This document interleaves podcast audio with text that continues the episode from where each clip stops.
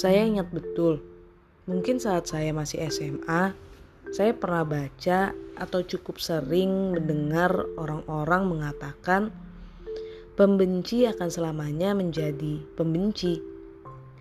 Dulu pada saat itu, saya kurang paham artinya.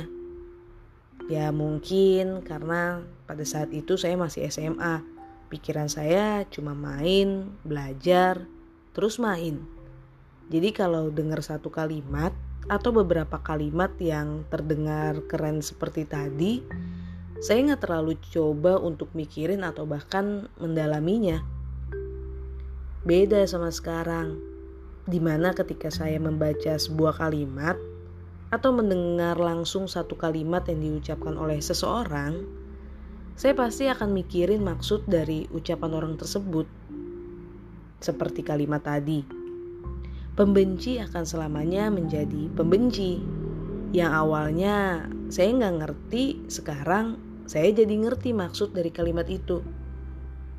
Terlebih lagi, semakin hari semakin banyak orang-orang di luar sana, baik yang mengenal atau bahkan nggak mengenal sekalipun, dengan mudahnya membenci atau bahkan dengan mudahnya menyebarkan kebencian dengan alasan yang tidak jelas.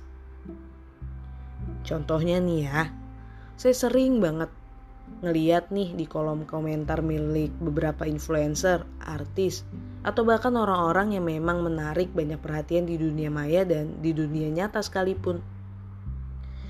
Yang kalau setiap dibaca, komentar-komentar itu bikin saya bertanya-tanya kayak, kok bisa sih mereka dengan mudahnya mengutarakan kebencian tanpa alasan yang gak jelas gitu? Yang padahal kalau ada alasannya pun, alangkah baiknya jangan sampai membenci seseorang. Karena gimana ya?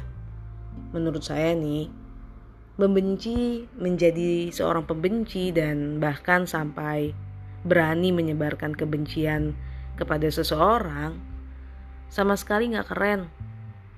Gak membuat orang itu juga terlihat lebih hebat atau berani juga.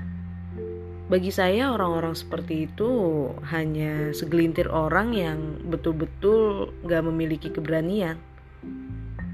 Karena mereka hanya berlindung di balik akun atau nama seseorang yang jelas-jelas itu hanya menjadi media pelarian bagi mereka yang terlalu lelah menghadapi kehidupannya sendiri. Jadi intinya, inti dari podcast ini mau menjadi pembenci sekalipun, apa yang dilakukan orang-orang itu sama sekali nggak akan merubah kehidupan siapa pun. Mungkin nih ya, niat mereka dengan membenci atau mengatakan kalimat tidak pantas bisa merubah hidup orang itu. Yang padahal sikap yang mereka ambil dengan cara membenci atau menjadi pembenci sama sekali nggak akan merubah hidup orang yang mereka benci itu. Yang ada bukannya hidup orang yang mereka benci yang berubah. Justru hidup para pembenci yang semakin berubah karena terlalu peduli dengan hidup orang lain.